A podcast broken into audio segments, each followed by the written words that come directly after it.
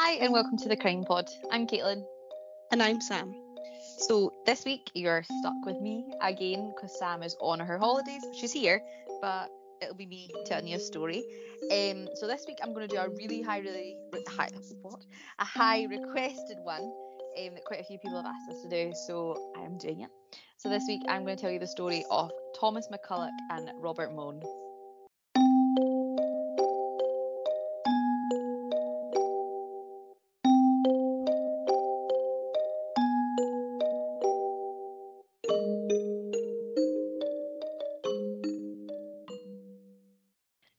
Have you heard of this case? I, most likely not. no, of course I haven't. okay, this was requested by quite a few people actually. Um, and once I started researching, I can understand why. So honestly, brace yourselves because this one is a wild, wild one. So I'm going to start with Robert Mone. So Mone was born in Dundee in 1948 and he grew up as the only boy in the family and it was him and his four sisters i think. He was beaten up by his dad um quite badly and mum actually left when he was two. So him and his sisters were left with his dad and as i said he was the only boy in the family. He was sexually abused in his early teens by a neighbor and this kind of it seemed to be a bit of a weird relationship with the neighbor. Like i think it was do you know that when they've got is it stockholm syndrome? I think they can end up i don't think he was diagnosed with that but i kind of from what i was reading i got vibes of that. He went to a catholic high school and was classed as quite unruly and was actually expelled at 15 years old and went to an approved school in london but i don't think this went really well but he stayed in London for some time where he tried to rekindle his relationship with his mum, who was living down there with a new partner and was married and everything.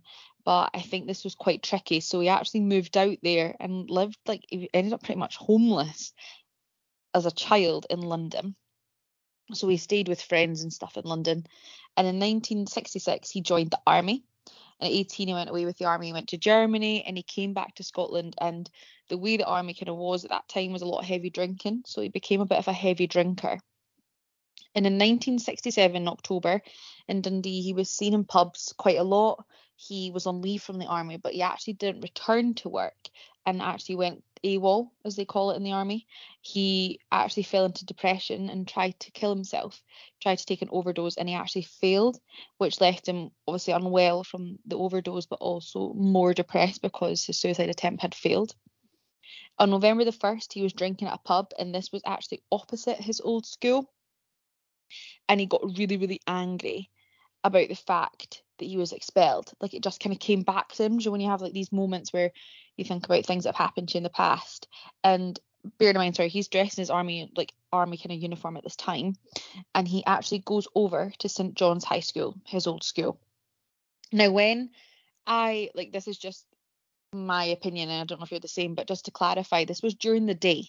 Like when I was first reading this, I thought this was the evening, but it is actually during the day that he is at the pub.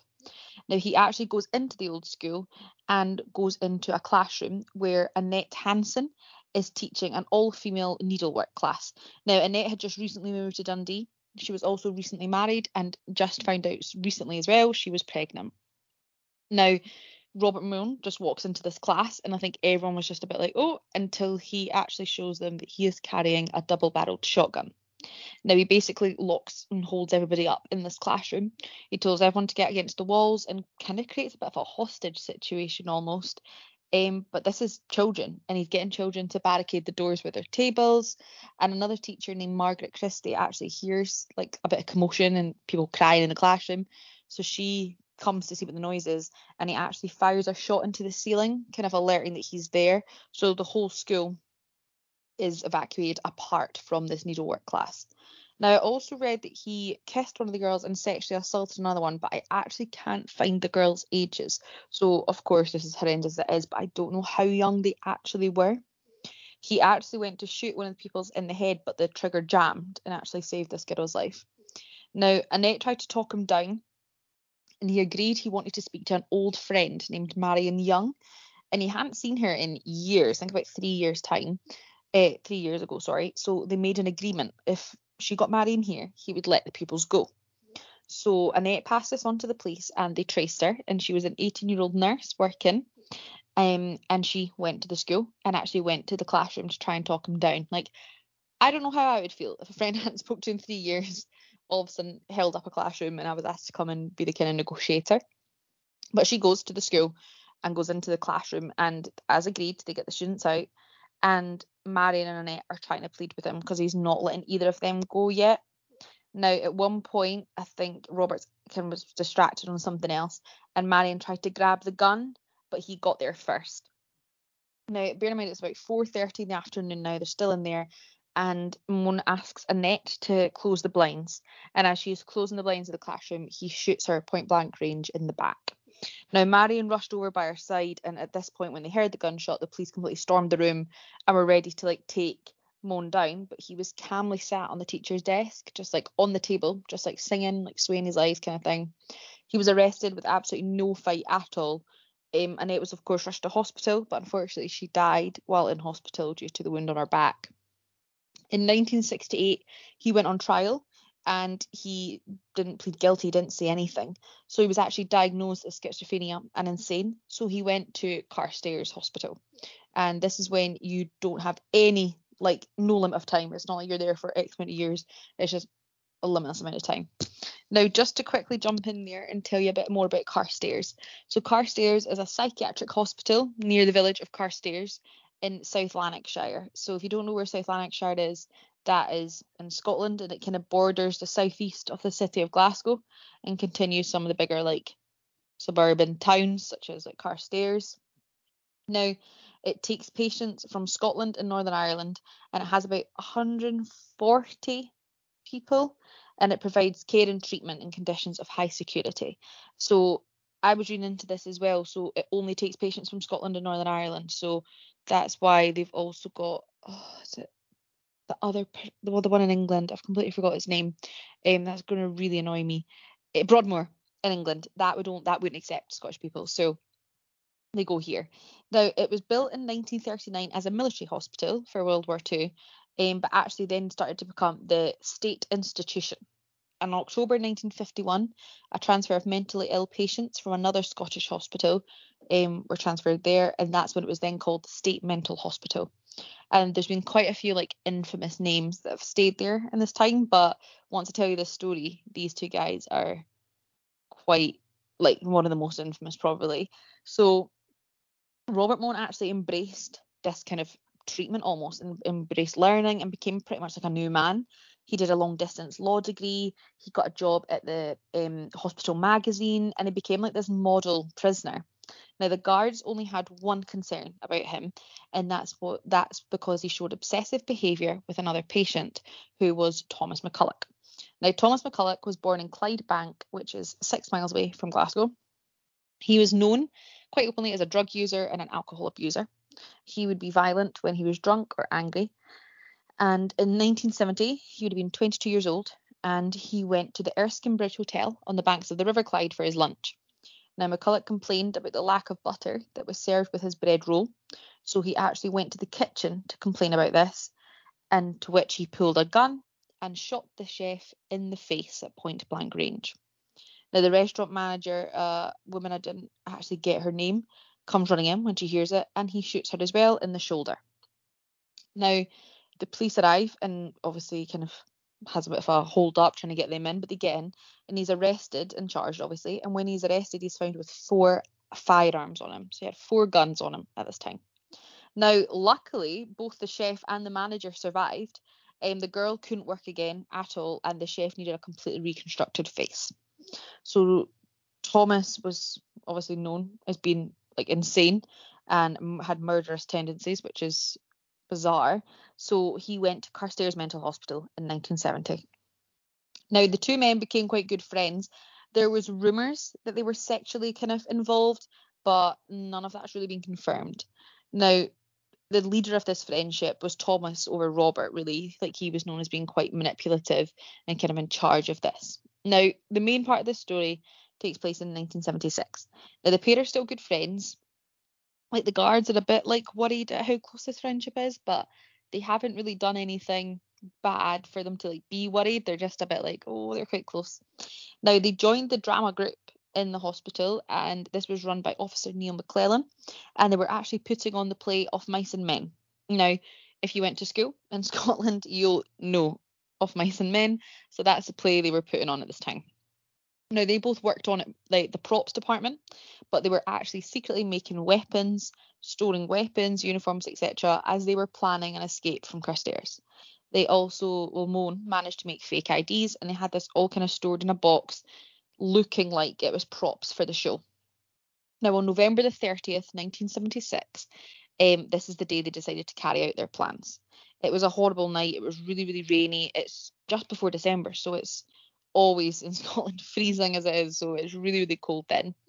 Now at 5 p.m. they're collected from themselves by their cells by Neil McClellan to do some more stuff for the drama project. Now Neil had actually finished his shift but stayed later to help them continue on with their props. Um, and they brought along their box full of weapons, etc., and went to like the workshop. At about 6 p.m., everyone had left apart from them, like they two, McClellan, and another patient called Ian Simpson. Now, what they did is they first got paint stripper and threw this in the faces of Ian McClellan and oh, sorry, not Ian McClellan, Neil McClellan and the patient Ian Simpson. Now, Mone thought this would be enough. Thought like if they throw paint stripper in their face, they're going to be completely taken aback and they're not going to do anything. But of course, the two men go into like fight mode and start trying to obviously fight for their lives. When McCulloch pulls out an axe and begins hacking at Simpson's skull, Mone is stabbed and basically Mone, sorry, stabs at McClellan and basically keeps stabbing him and stabbing him. Now, Simpson survived the axe attack, so Mone got a pitchfork and stabbed it through his chest. McCulloch then got a knife and cut off Simpson's ears and kept them as a kind of memorabilia thing. Now, the bodies lay there for around an hour until they were discovered. So, after they've done this, the two men flee. They grab the keys of Neil McClellan's belt and they flee. This is the start of their like running away. But the bodies are there for about an hour. So they have an hour of time that I'm going to tell you what they did, but before anybody actually noticed they were missing. Now, a nurse, John Hughes, entered the room to find obviously Neil on the floor. He saw him first and he was like, the room was covered in blood, you're talking, it's on the roof, etc. And saw the keys had been cut. So he raised the warning. But at this time, he thought Ian Simpson was with them. So he thought it was Thomas, Robert, and Ian that had all done this because there was a room like off the main office. So he went in there, and that is when he found Ian Simpson, who had actually been murdered but had also been scalped, and the remains of his scalp were lying on a chair for him to also find. Now, Mone was the one that actually got the keys, and they escaped outside using a rope ladder they had built. So they like used this to get over the fence, and then they put on their fake nursing uniforms and beards, and Mone laid on the ground, pretending to have been in an accident, and McCulloch like flagged down a car for help, basically being like, "Oh, like I need help, etc." So the initial car pulled up, and what pulls up behind them but a police car? Now, PC John Gillies, I think his name is, and PC George Taylor were on a routine patrol, and obviously saw McCulloch, so they stopped and went to help, and they go along with the story, basically saying that McCulloch is a nurse and Mone is the patient and needs to help. So they go towards Mone first, obviously, because he's lying on the floor. And McCulloch goes behind and attacks PC Gillies with a knife. Now, Mone then gets the axe and goes towards PC Taylor, but he was quite a big guy and he obviously is going to fight back. That's his job. So he actually goes for Mone, but Mone begins swinging this and swinging a knife, etc. Now, PC Taylor was stabbed several times and had slashes across both his face and body and the other policeman had actually ran off at this point. So they're like, don't know where he'd gone. So they managed to get to hospital. John Gillies went to hospital and he survived with quite a lot of wounds, of course, but George Taylor unfortunately died at the scene. Now they then steal the police car and continue their escape. So Mone was using the police radio at this time as well, kind of pretending to be police and to like throw them off their tracks to be like, oh, nothing's happening kind of thing but because of his driving and the weather conditions, McCulloch actually ended up crashing his car as it slid on ice and went flying into a ditch. So they were obviously quite injured, but they also then had lost their vehicle. Now, a van had seen this vehicle crashing, so a van pulled up to help, and then they now obviously are in a police car, so they pretend to be the police, who now needs help with his prisoner that's in the back of the police car. So Jack McElroy and William Lennon are the two men that are in the van, and they get out, and then McCulloch stabs at them both with a knife. So they're obviously co- both quite injured, and they're thrown into the back of their own van, and McCulloch starts driving the van. Now, due to the weather, it was also quite bad road conditions, and he saw some lights up ahead and didn't know if that was maybe someone coming to get him. He's obviously extremely paranoid as well, so he drives it into a field, but due to the weather again, it gets stuck because the field is so wet. So, in the field, they're near Roberton, where they see a farmhouse, and the pair go to this farmhouse and knock on the door and they burst in and in here's a family you're talking mum dad four kids kind of thing and they go bursting in and ask for the keys to their car.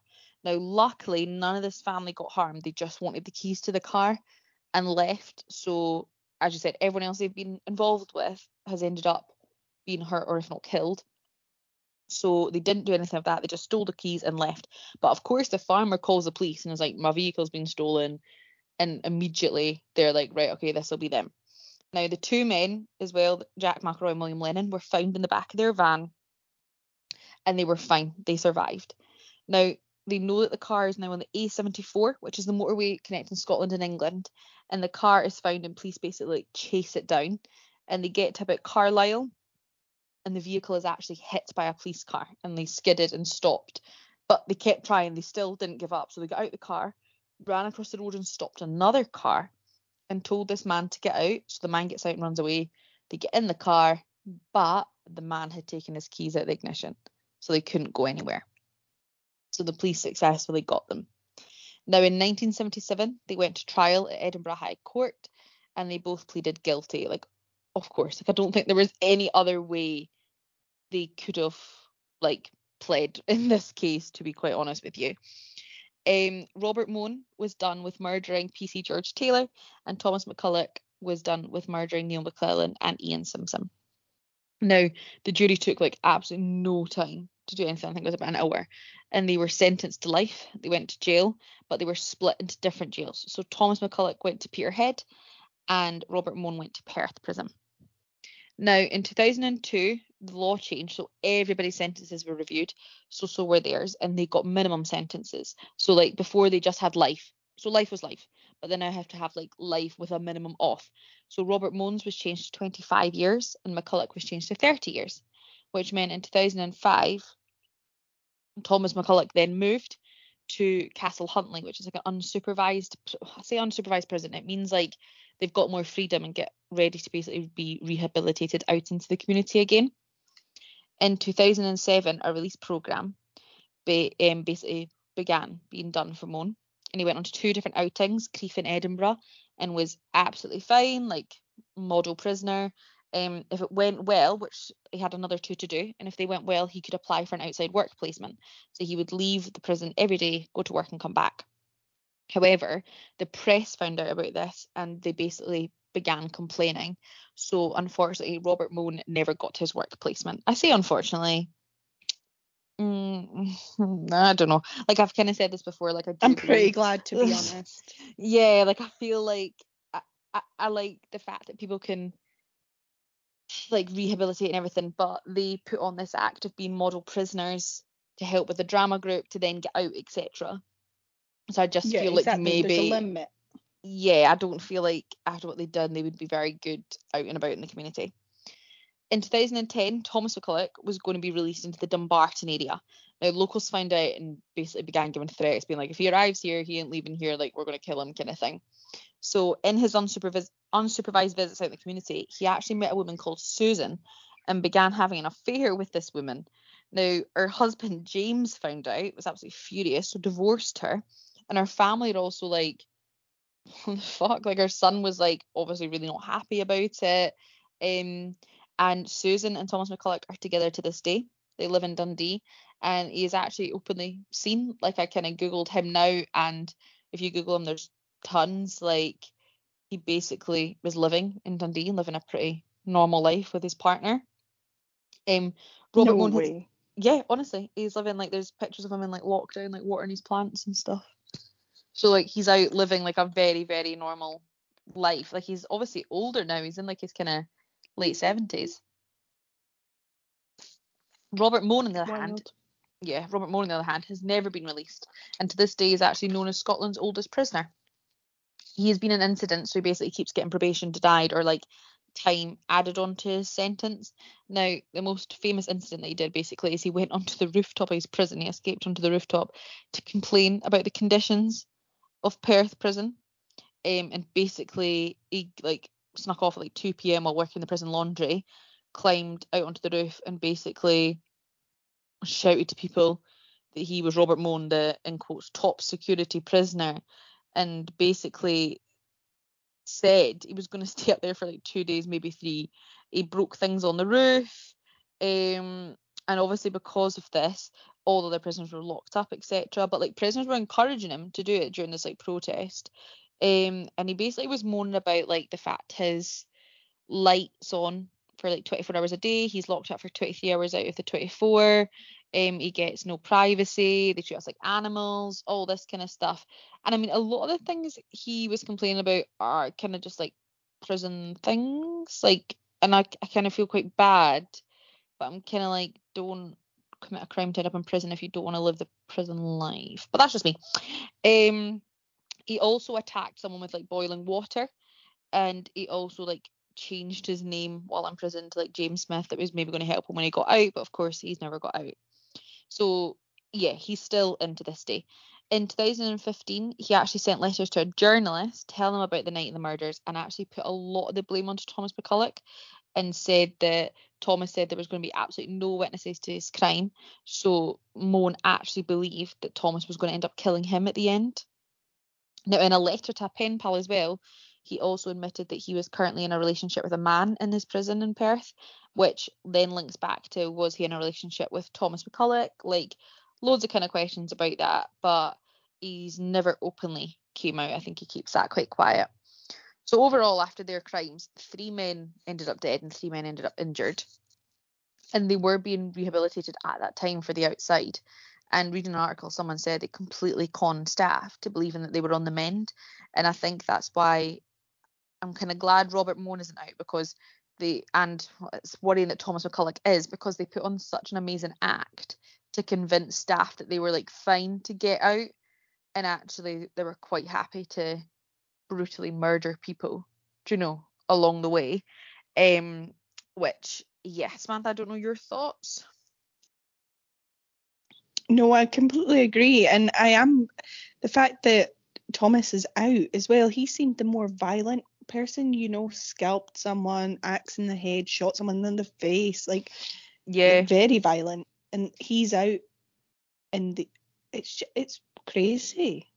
The Yeah. whole story Yeah. event It's, is just it's- like wow, would never have thought that happened in Scotland. yeah, it is one I think because it's older. It isn't one you like hear much about. Um, but yeah, I think it kind of I'm all for like people rehabilitating. So I think this is the one that's like the exception against the rule. I'm like I just don't believe them, which sounds really bad. But yes, I just don't really believe them. Anyway, I'm not finished Yeah. yet. I have another story to tell you that links to this case. So, bear with me when I tell you this because it will make sense. So, in January 1979, Agnes Waugh, a 17, 78 year old woman, goes missing in Dundee. Now, she is not seen for about a week, so this is reported to police. And when they get there, like her house is wide open, and her house looks like she was just there kind of vibe, not like a she's run away, not that she's not been there in a while. It looks like I've literally just walked out my house, that kind of way. So the police begin looking for her and they go to her friend's house, Jean Simpson, and they knock on the door, like when they're doing their door to door procedure, but she didn't answer. And they have a familiar smell when they get there. And I think police probably get used to this smell, unfortunately. And they go inside to find the bodies of three dead women. Now, Agnes and Jean had their wrists strapped and had been beaten and strangled with their own stockings. And the third woman was a 29 year old called Catherine Miller, who had actually got married six days before she was murdered. And she'd been strangled by an electric cable, which was left on her body when she was found. And Agnes's face had been punched so hard, she had a mark of a ring that was left on her face. And then that is what they were going to look for to identify the person that done this.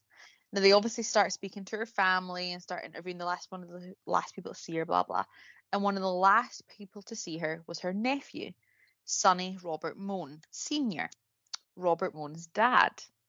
Now he was known as Sonny. and This is the dad that obviously abused Robert Mone when he was a child.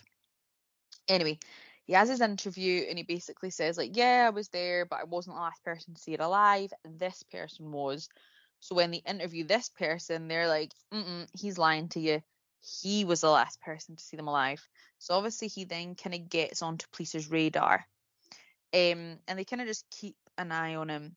Now, Sonny wasn't a great guy to just kind of sum it up. Like, and I think my main issue with him is he boasts about Robert's Robert's crime, and he really talks about that a lot and discusses a silver ring with a big kind of green jewel on it that Robert Mone had actually left him. Um, the police have looked for this ring because people like I've obviously said to the police he wears a ring. They look for it while searching his house. They can't find it. Now the rumours are starting to build up and evidence etc. So they do arrest him, and bullseye, he has the ring on when he is arrested. Now he's just known as this like horrible guy, like involved in loads of crime, just known in Dundee as just being a bit of a like horrible man basically. And on the 29th of December, he was drunk and said he was drunk when he committed these murders. On in June 1979, he went on trial and was found guilty um, by the jury. He was sentenced to 15 years and showed absolutely no remorse. And he actually asked for his sentence to be backdated.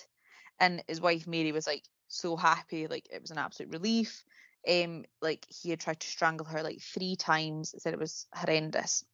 Now, why I'm bringing this back is he actually told his wife Mary he wanted to, in quotations, do one better than his son and wanted to join him in prison and said he wanted to be more notorious than his son was for his crime. So like I've heard this before when like people's parents commit crimes and they're like, oh, like I wish I was like them or etc. Blah blah blah blah. But uh, I've never heard this where a parent wants to like out crime their child to the stage where like you're going to do a murder because he wanted to be more famously known for his crime than his son. Now, as I described him, he was a horrible wee man, and this continued in prison. He'd been there for about three and a half years when it was January 13th, 1983, and he was in his workshop area of the prison when another prisoner, Anthony John Curry, ran in and stabbed him in the neck and continuously stabbed him until he died. And he died at the scene after guards broke it up. So he was actually murdered three and a bit years into prison. And do I think he's more famous than his son? No, I don't think he was. But also, not a great thing to be famous for. Like, if my child committed a horrendous murder, I wouldn't want to one up them on that. So that's just a wee side story for you because I just found that absolutely bizarre. Like I was I, I was really taken aback by that. Um, but yeah, to sum up, Robert Mone is still in prison. His dad was murdered in prison, and as I said, Thomas McCulloch, known by the papers as the Triple Axe Killer, is basically spotted quite openly in Dundee at his partner's house. Like he's out walking their dog, etc. Um, yeah, so it's quite bizarre. If you Google it, it is very interesting. But yeah, that is all from me. Samantha, do you have anything you want to add? No, that was just all wild and yeah, that's all I have to Isn't say. it just? Just crazy. And the dad as well. Like, oh, God's sake, man. Just mental. Yeah. I've never heard that. Like, I've definitely heard it for like about kids. When kids are like, they want to commit a crime because their parent has, or they end up involved in crime because her parent was, etc. I've heard of that. I have never Yeah. in my life heard of a parent wanting to like outcrime their child, No, which is all. bizarre. But yeah, that's a story about the escape from Carstairs, which I can't believe it's not more covered. Um, because I, as you said, Samantha, I can't believe it happened like literally on our doorstep.